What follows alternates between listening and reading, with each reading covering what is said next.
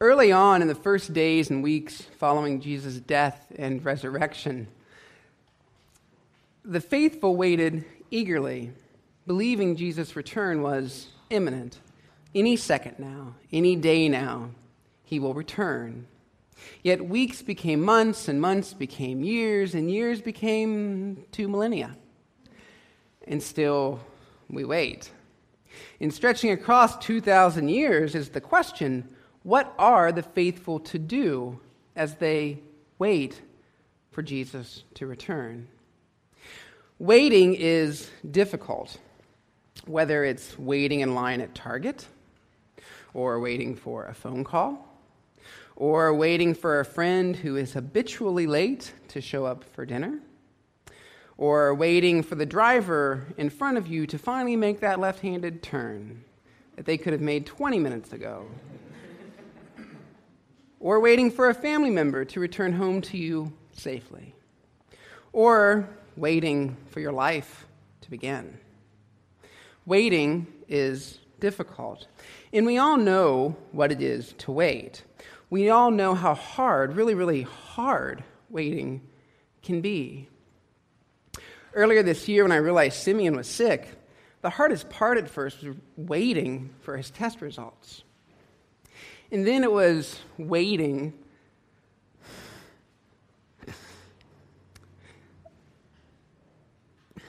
Then it was waiting for his treatment plan to make him well. And then finally, it was waiting on the last day of his life for God to bring him peace. Waiting is difficult. Waiting is really, really hard. And the stress of living in the in between, the unknown, the uncontrollable, causes many of us to feel anxious and even at times alone in the world, doubting everything we know to be true, even ourselves. Waiting is difficult. In the final week of his life, between his triumphant entry into Jerusalem and his trial and crucifixion, Jesus experienced firsthand the difficulty of waiting, the in between time.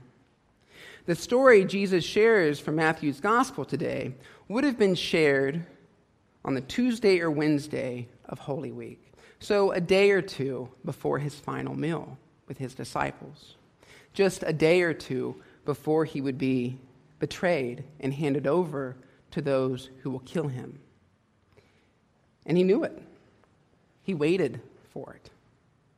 And in his waiting, knowing the difficulty of the in between time himself, the anxiety, the loneliness, the doubt, he prepared his disciples for their eventual waiting, the waiting for his return, and how they were to live their life in the in between time. Before us is a story of 10 virgin bridesmaids awaiting a bridegroom. I acknowledge the story is strange. And I acknowledge that it's a little archaic for our modern senses, yet it is historically accurate. In Jesus' time, it was custom for wedding guests to gather at the bride's home. And it was custom that they would await the groom's arrival. And when the groom's approach was announced, the guest and the bridal party would all go out with lit lamps or torches to light the groom's way. And then, upon the groom's arrival, they would all journey to the groom's home, where the actual ceremony was held. So, archaic, strange, yet historically accurate. So, 10 virgins before us. Jesus tells us that five of the bridesmaids are wise, and five are foolish. In the Greek, five are prudent, and five are morons. the five wise bridesmaids bring extra oil for their lamps. The five foolish bridesmaids do not bring extra oil for their lamps. And for whatever reason, the bridegroom is late. And the bridesmaids, well, they fall asleep with their lamps burning. Eventually, they are awoken to the announcement that the bridegroom is approaching. And the bridesmaids prepare their lamps to greet him. They trim their wicks and they refill their, their lamps with oil. The five foolish bridesmaids, they realize they don't have enough oil to light the bridegroom's way. Again, his arrival is much later than they anticipated. So they ask the wise bridesmaids to share their extra oil. Yet their request is denied. There's not enough oil to share. So the foolish bridesmaids leave, searching for a 24 hour convenience store that sells oil for lamps. While they're gone, the bridegroom arrives, and the wedding party departs, arriving at the bridegroom's home where the doors are shut. Jesus eventually, the five foolish bridesmaids arrive at the home of the bridegroom, knocking on the door, exclaiming, Lord, Lord, open to us. Yet the request is denied. The door remains shut. Jesus concludes the story with the statement Keep watch, therefore, for you know neither the day nor the hour. Hmm. So, what's the lesson? What's the lesson for the disciples? What's the lesson for us as we wait?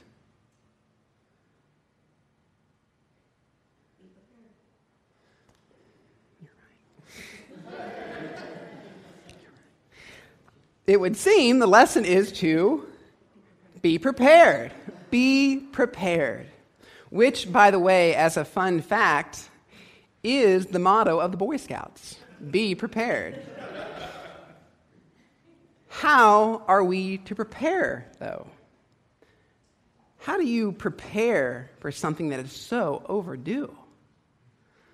How do you prepare for something we're not even sure will come in our lifetimes? How do you actively prepare when you're not even sure what you should be preparing for? 2,000 years. It's a long time, it's a lot of waiting. Initially, all the bridesmaids are indistinguishable. They each dress for the wedding, they carry lambs, they all say, Lord, Lord, and they all fall asleep. There's nothing special about the ten at first. What distinguishes the foolish from the wise is readiness for the bridegroom. Even in the face of delay, the wise are prepared to wait. And when their faith for the bridegroom is tested, they have the resources, the faith available to sustain them. The wise bridesmaids did not take time for granted. And so the faith of the wise remains enough. The faith of the wise remains strong. The faith of the wise allows them to live expectantly and hopefully, even as they wait, even over 2,000 years. The foolish bridesmaids, although they seem to have faith, no one denies that they're not faithful, they're not a believer. Yet their faith is passive. They seem to have fallen into the trap, the illusion of endless opportunity, in that they have all the time in the world to prepare. I'll get to that tomorrow. And yet, they may be able to proclaim, Lord, Lord, yet their faith is complacent.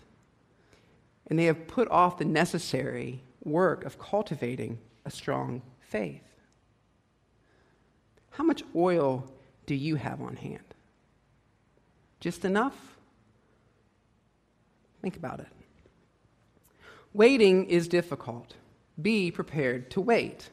Don't take time for granted. The oil in today's parable can be understood as faith, which is why the wise bridesmaids cannot share with the foolish bridesmaids.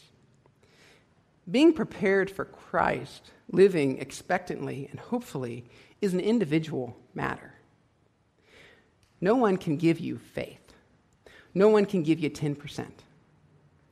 You have to work for it, you have to prepare for it. You have to be active in your discipleship, your good works, your prayer life, cultivating habits that reflect that you belong to Christ. Even in the midst of waiting, even in the midst of the unknown. Because when the time comes, and no one knows when the time will come, it will not be enough to say, Lord, Lord, I believe. We are known by our works our works of mercy and our works of piety. One of my favorite quotes is by Leonardo da Vinci. And it goes something like this I had long since come, come to my attention that people of accomplishment rarely sit back and let things happen to them. Rather, they go out and happen to things. And so it is to be in our life of faith. We go out and happen to things. As Jesus said at the conclusion of the Sermon on the Mount, go forth and let your light shine. Bear witness. I'm paraphrasing, but that was the gist of it. Shine, shine, happen to things. Each of us at some point in our lives will play the foolish bridesmaid. Every one of you. In fact, we'll probably have encore performances. I have, you have, we all have. And Jesus knew we would, which is why I believe we have the church, which is why I believe it was so important for him to cultivate community, to point us towards one another. Although we cannot give our faith away, we can certainly share the experience of faith with one another.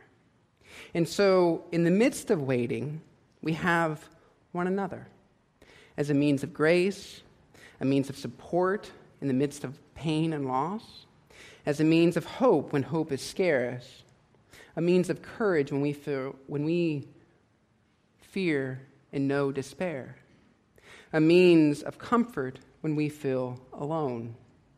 Together we wait. Together we live. Together we illuminate the darkness. Together we keep hope alive. Together we love. Waiting is difficult, but we don't do it alone. But simultaneously, we cannot be complacent we happen to things. Amen.